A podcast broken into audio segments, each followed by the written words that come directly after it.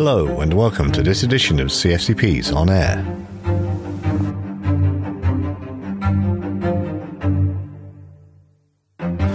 Our guests on this edition of On Air are Mirjana Rendulic and Chinedum Mututu, both artists on the second session of the New Voices of Ireland series. With them, we'll be discussing issues around fatherhood, survival, and their art.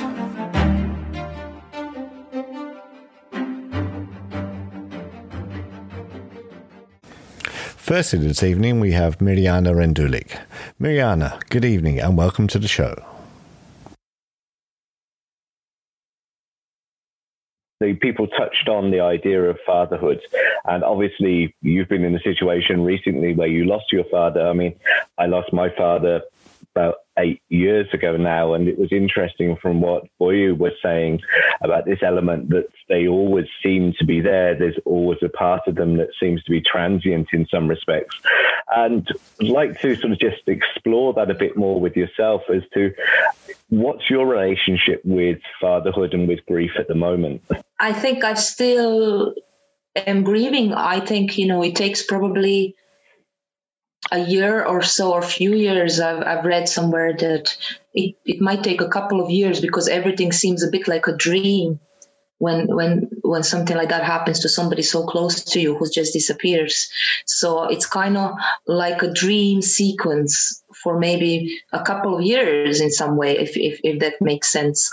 No it um, makes it makes perfect sense yeah.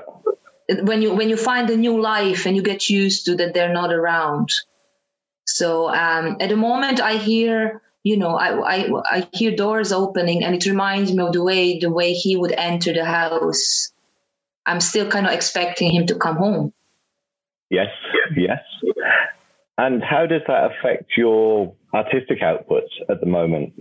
It was, um, you know, as I said to you, I would never have written that piece if it wasn't for, you know, the need to create something. And this was in some way um, cathartic because you are, you know, trying to maybe put the grief on the paper, trying to organize it, you know, trying to organize it on the paper. And then the plus thing is you got a piece of art.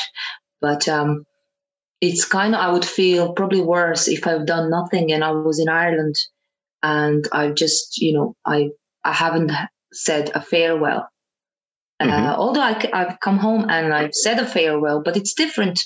You know, if you say a farewell, you go to a grave and you stand there and it's kind of, it's not, you know, it's not, it, it doesn't feel tangible. So it was, it, it kind of feels tangible, you know, way of, of, of saying goodbye in some way.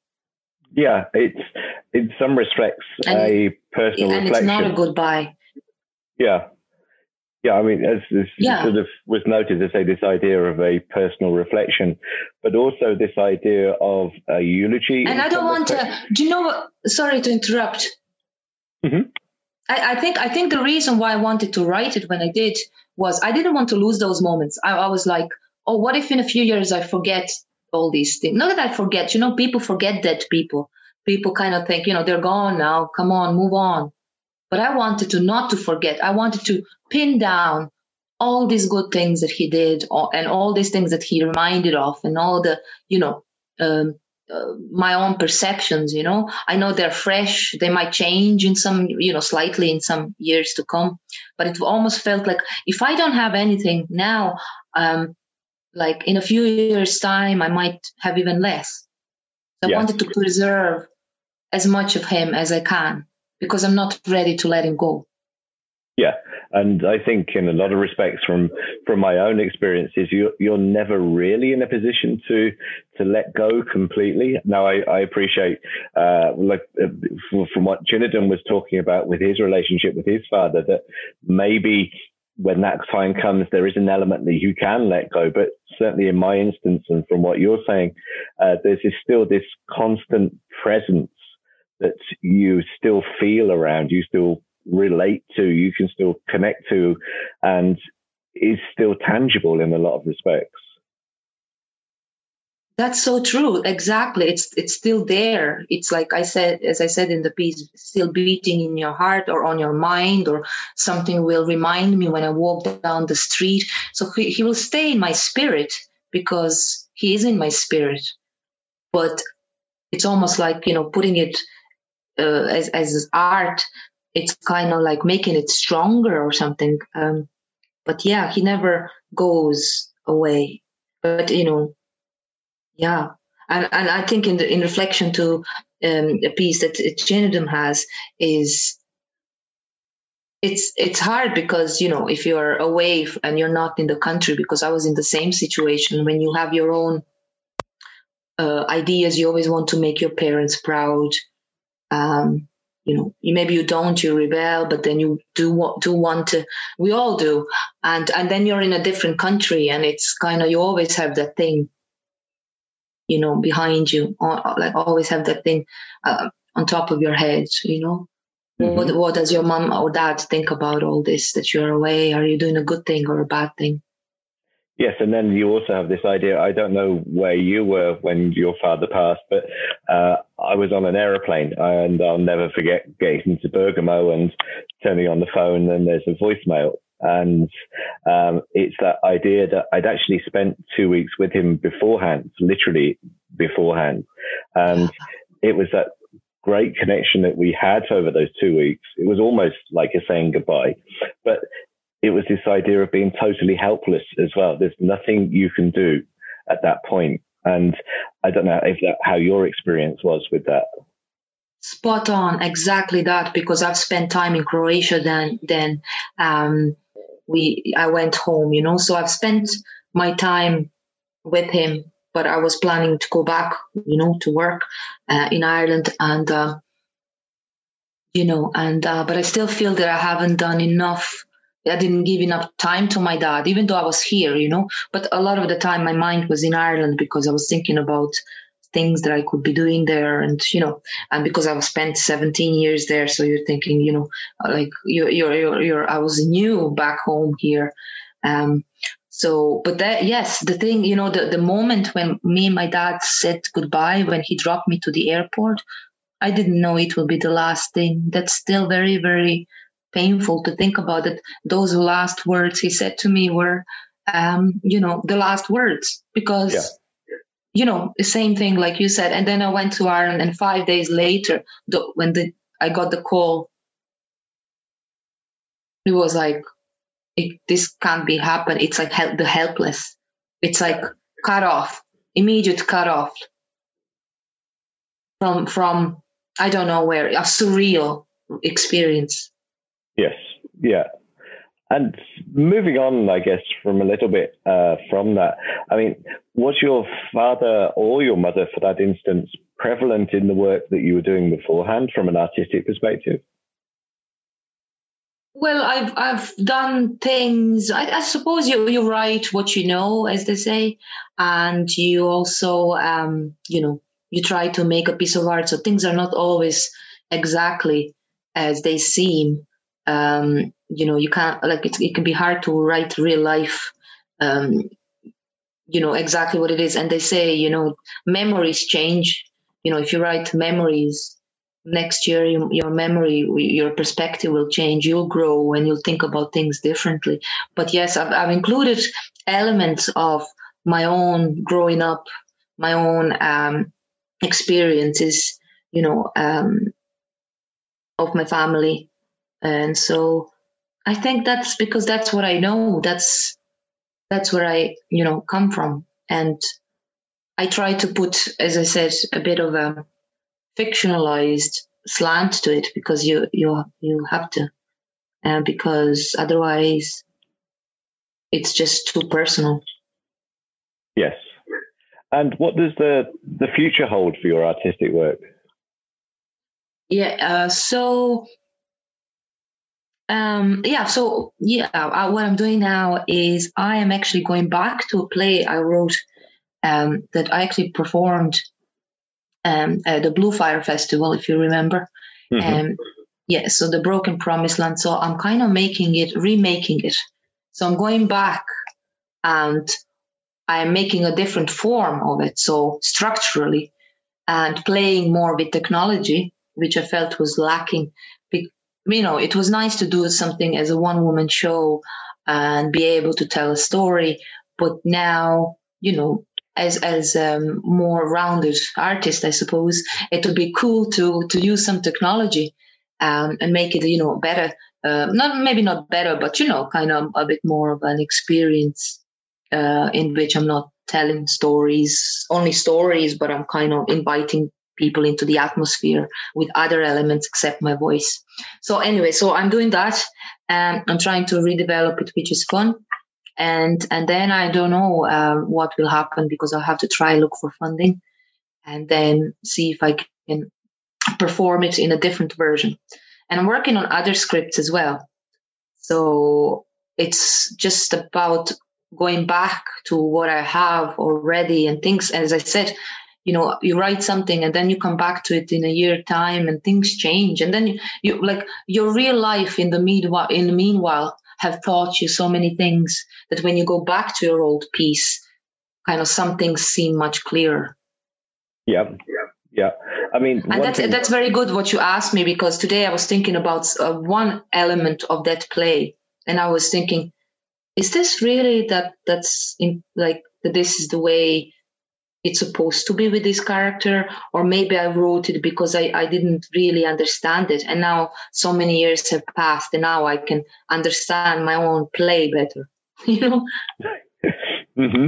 um, so yeah this idea of revisitation i guess it's sort of it's taking something molding it uh, enhancing it, taking things away, adding things to it. And as you were saying, this idea of utilizing new methods, new technologies has yeah. come into the fore a bit more. And that was, in some respects, uh, quite prevalent with the piece that you did uh, at Death from the Start, because you've utilized not only yourself as, if you want, the lead character, writer, uh, director to some extent, but also other talents involved, uh, people like Mark McNulty, for instance. And that was what was interesting between your piece and also with Chinedum's piece is that the artist is central, but without these, and I, I hasten to use the word ancillary because I don't really mean that, but without these other inputs um, that come into the artistic sector of the work, the work is is probably not um, fulfilled in some respects. Yeah, I mean, we need each other. Uh, I mean, it enhances everything. You, you know, you get inspired, and and it's it's just it's it's it's great to to have somebody you know um, help you with your vision. So that's the thing with mark. I didn't have to tell mark anything really. I, I just you know I, I showed him the story. I put in you know images that i was thinking of and and he knew exactly what I'm talking about. So this was so great that we just we were on the same page from the moment he was, you know, he got in touch with me, and it just worked. And then he worked out his way, and I looked at it and I said, "That's perfect." And like, and then I said, "Oh, maybe this. Oh, that's perfect." It was just, it was just. It, I'm so happy to have met this person because he just saw what I saw, and he was very generous with his time and he put effort into it. He, you know, went out of his way. He he woke up in the morning to be filming around the, the park, and and he borrowed the camera from somebody, you know. So because he he was interested, he's an artist, so it was also beneficial for him to, you know, to maybe experiment as well. Mirjana, at this point, I'd like to bring in Chinedum. Chinedum, good evening. One thing that was discussed last night and came prevalent to the conversation or the discussion was this idea of fatherhood and how we perceive our fathers, how we look at them. I was talking to Mirjana there about um, her relationship with her father and my relationship with my father. My father passed away about eight years ago, whereas Mirjana's is more recently. But can you just describe in some respects in relation to the video, the sort of the relationship that you have with your father or how you feel about fathers? Um, I think, you know, fatherhood for me, and I would say, you know, generally within within what I say, you know, my Igbo Nigerian background um, is very much fatherhood has been one of absence.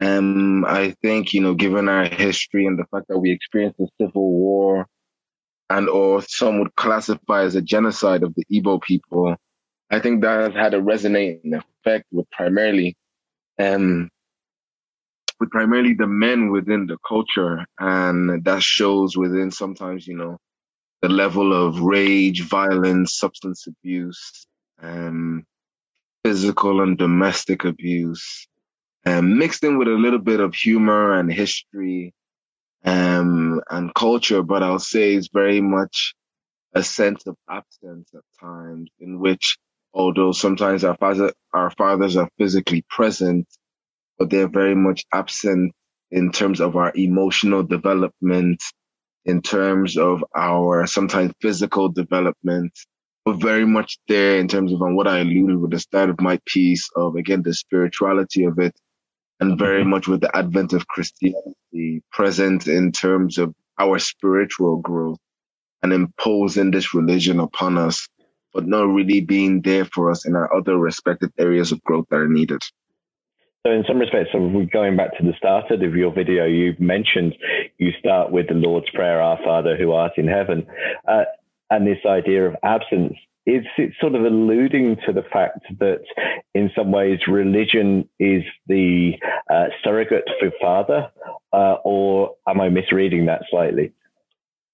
I think there definitely I would agree with that. You know, religion and Christianity, and again, you know, um, yeah, you know, Jesus and our Lord, our Savior becomes this surrogate father, as you said.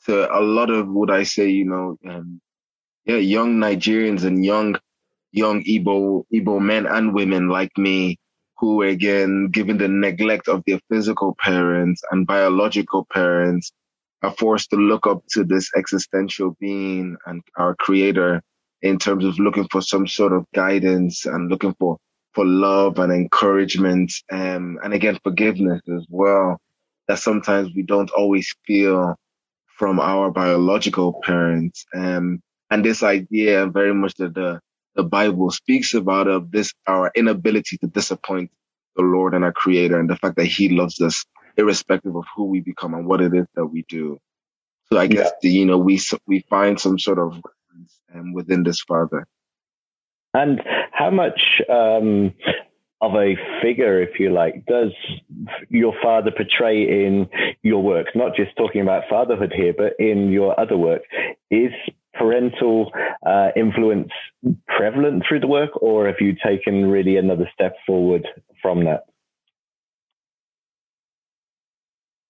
Um, in terms of yeah, I wouldn't say parental influence is there. I'll say the lack of it has somewhat freed me and, mm-hmm. and allowed me to become whoever, whatever I need to be, given the certain moment that I find myself in. And I think, you know, one of the participants within the New Voices, Boye, who's also Nigerian, mentioned the fact that, you know, if his father was alive, he wouldn't dare be playing music and doing certain things.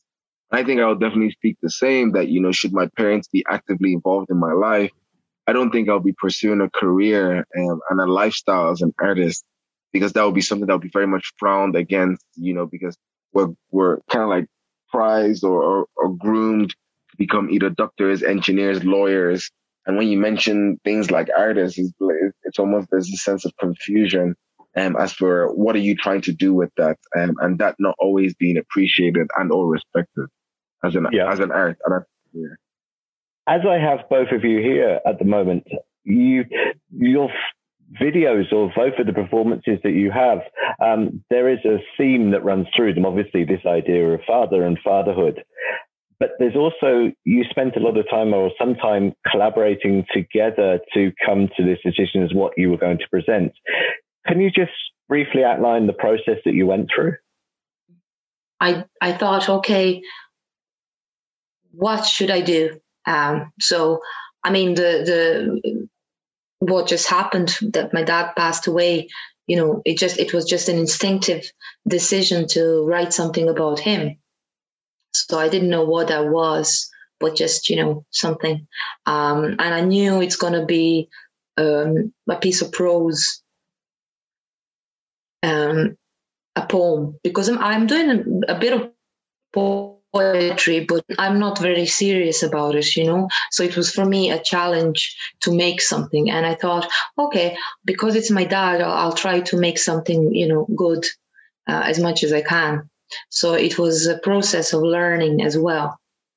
Um, just kind of, you know, I was thinking a lot about my dad and about death and you know i was in my real life revisiting you know the last moments of his life. And that's the thing.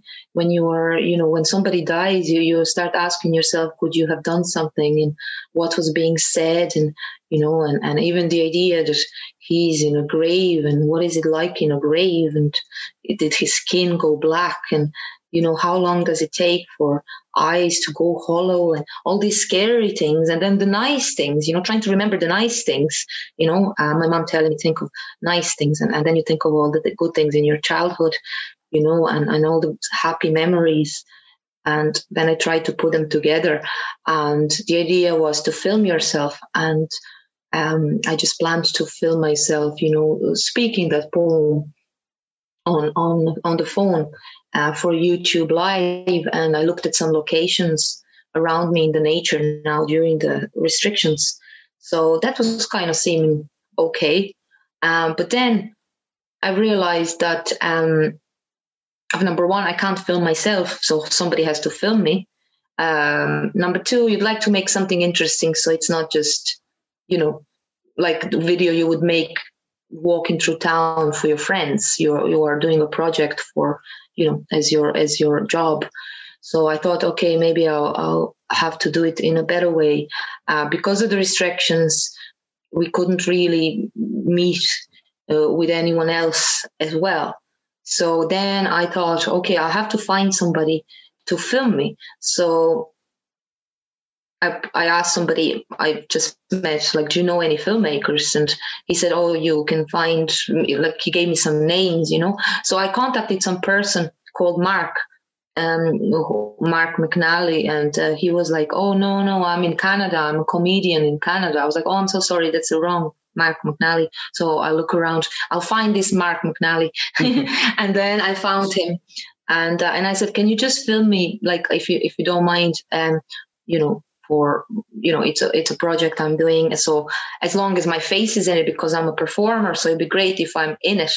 Even though I knew that it's going to be a spoken piece, so it's not going to be about the way I look or you know me trying to look nice. It's going to be more about you know what I'm saying.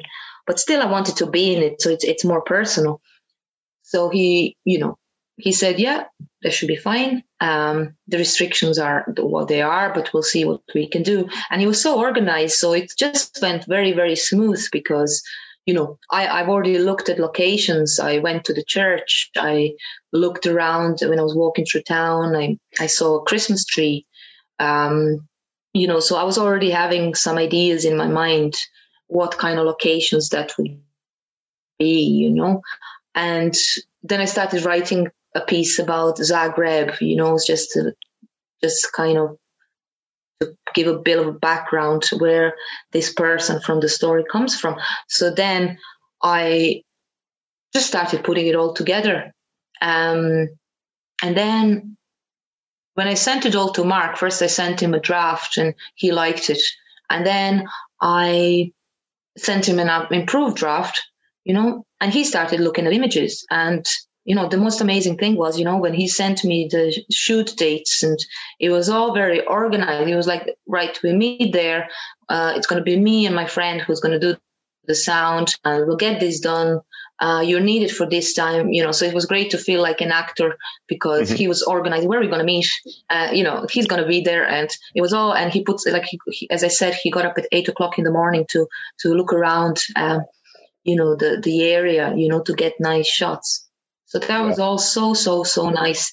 And then, um, yeah, I came home and then, you know, we were talking about, you know, what, how this went and all that. And he got onto work and he started looking at images, putting them together.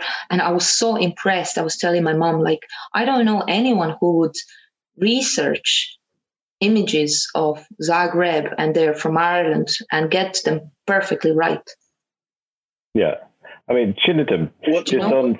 Was he the, like the archives put it that kind of like that started off the piece yeah, he was doing the the the putting on to putting the piece together, putting the images together. Yeah.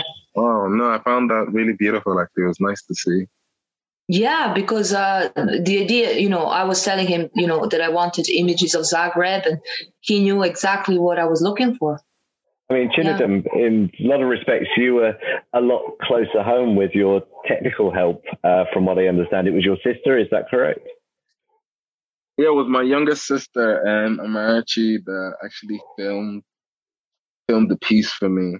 Um, and yeah, that was that was that was interesting in, in the fact that you know again getting one's younger sister to get involved first and foremost within the arts and to do something as artistic and experimental and as crazy as such a as that, and um, especially in the freezing cold um, was one feat. And, you know, for my younger sister to see me as I explore my masculinity, mm-hmm. um,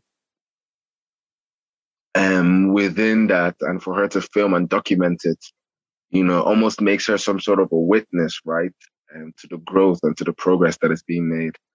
I think for me, in my creation of the piece overall, I think, you know, I I thought about almost like three things about you know speaking speaking to my father, speaking with my father, and speaking for my father.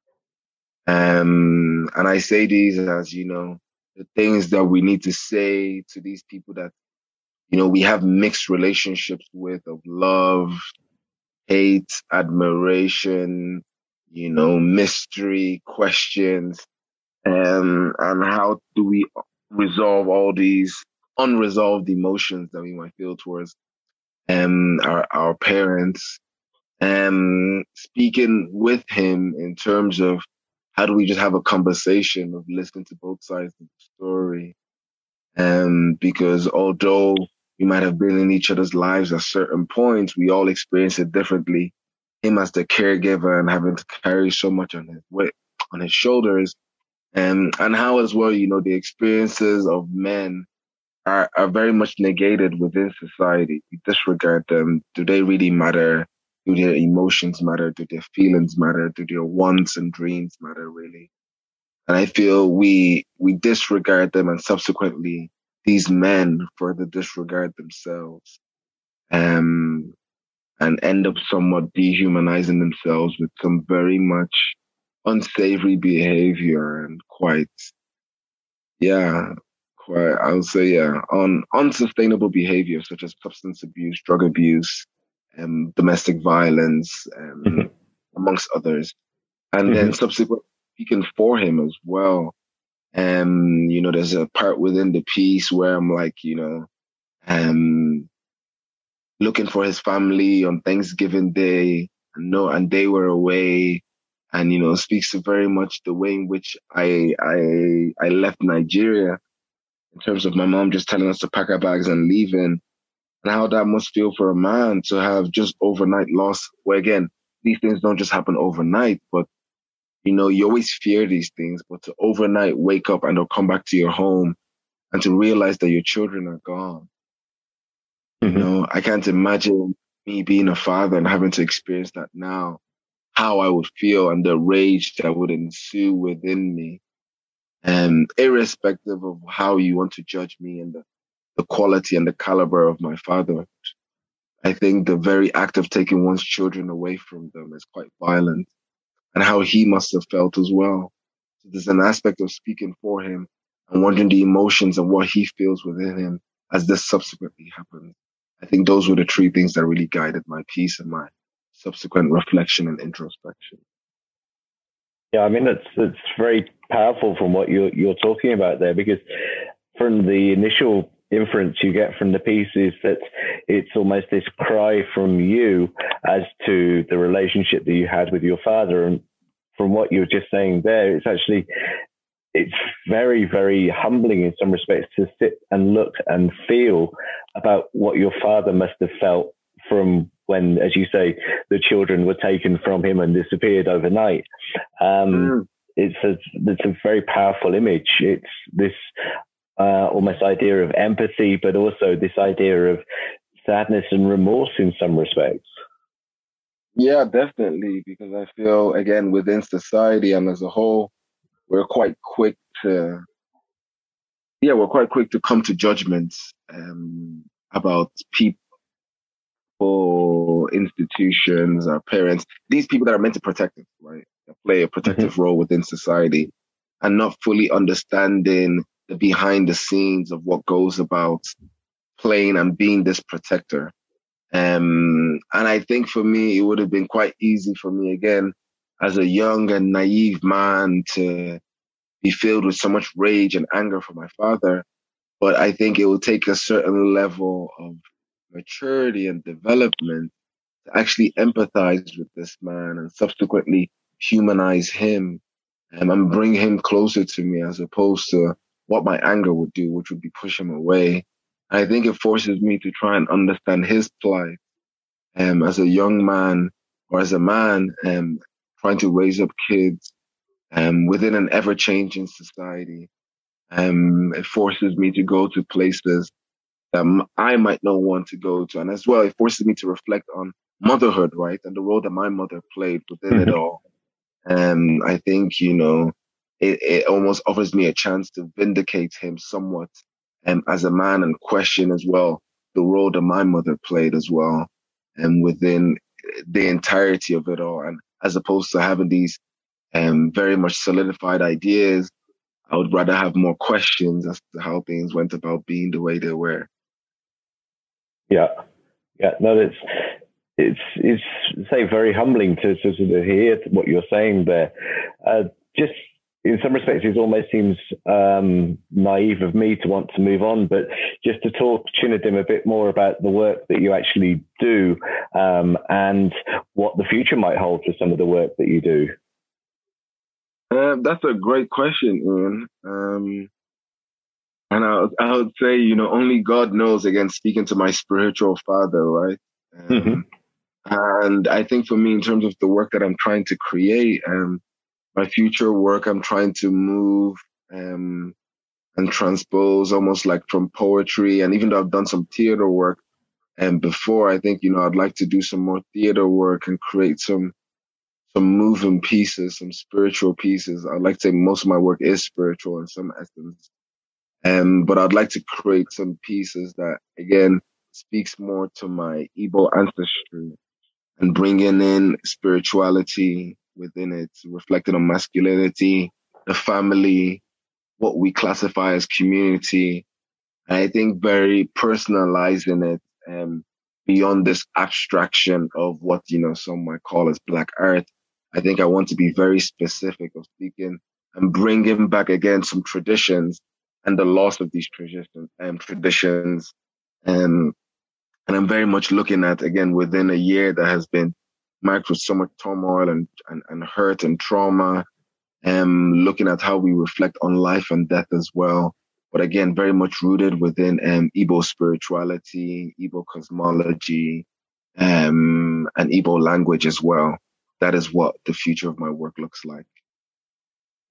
I mean, shouldn't have just for for the last part of this really, just one last topic I'd like to explore is this idea of masculinity, if you like, and certainly how your masculinity reflects regarding to the spiritual nature or the actual again the work that you do. How, how would you define it? Hmm.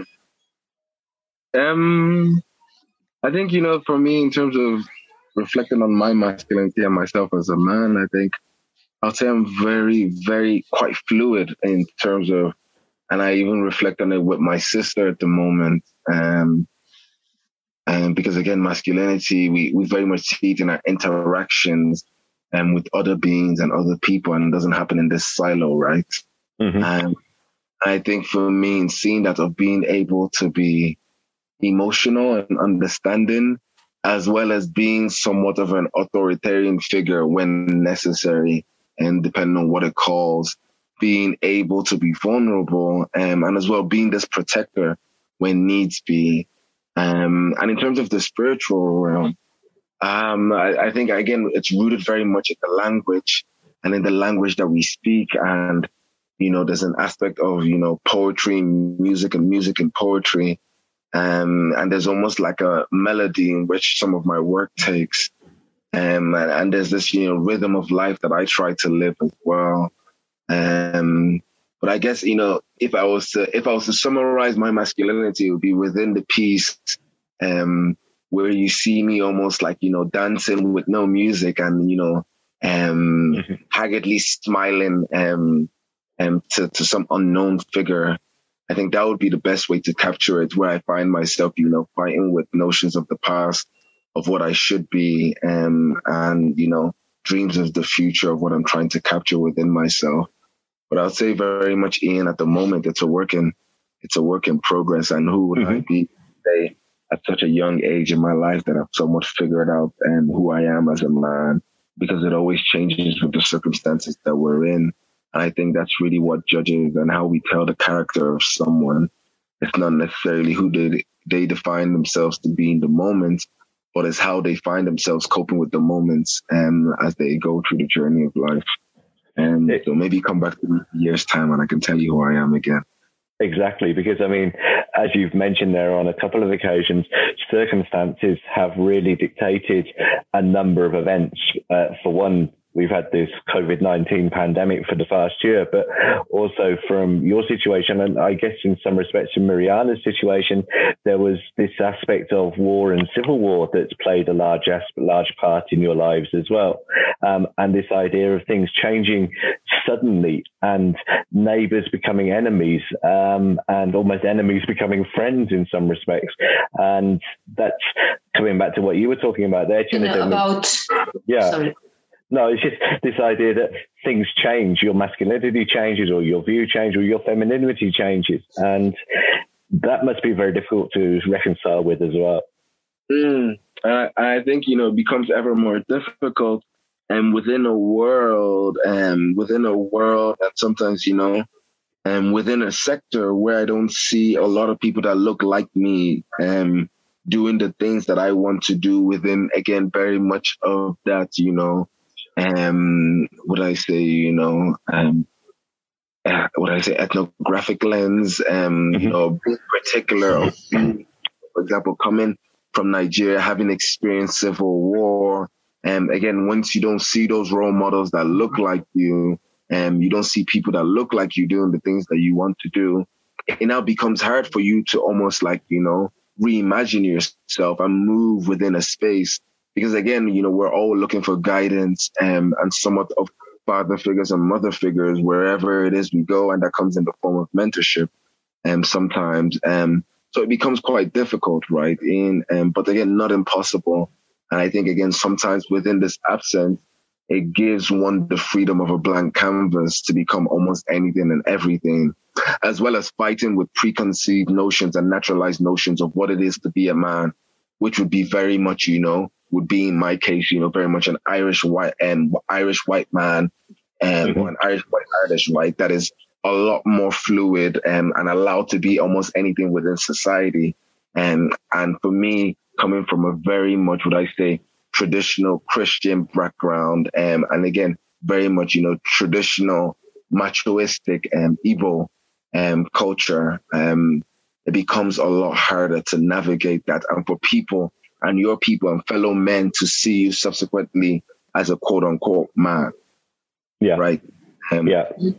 That's. I just wanted to re- connect to that early, uh, second earlier because it's very interesting. You know, I, I got the sense that uh, Nigeria is very uh, spiritual, uh, you know, um, Catholic country, and and you know, it's it's in people's. Um, you know uh, minds. And so but it's it's interesting comparing to me because Ian mentioned we had wars and you know know and if I'm spiritual but the like in my country in Croatia we we had both communism and Catholicism you know pretty much in the same time. So it's it's kind of confusing because it's you know that's why I wouldn't think of myself as a you know spiritual in that Catholic way you know but I, I am spiritual trying to be the best person i can be you know. But i wouldn't have that tradition maybe that other countries would have you know and that would be very interesting to see what's what's the catholic tradition in in, in a place like uh, nigeria. So that's that's very interesting um you know. So yeah. Mm-hmm. so that makes sense so, uh, Mirjana and Chinedum, um, I'd just like to say thank you very much indeed for your time and thank you very much indeed as well for your pieces that you presented the other evening. Um, if anybody wants to see them, they're available on YouTube and the links will be available after this podcast. But thank you very much indeed for your time. Thank you very much indeed for taking part. And it was a pleasure talking to you. So that's it for this session of On Air. If you'd like to find out more about the show, please go to cfcp.ie. In the next session, we'll be looking at more about the New Voices of Ireland series through the eyes of poets Vivian Fiorentina and Ciulla Toldi, who'll be looking at borders, migration, and what it's like to be a migrant artist living in Northern Ireland.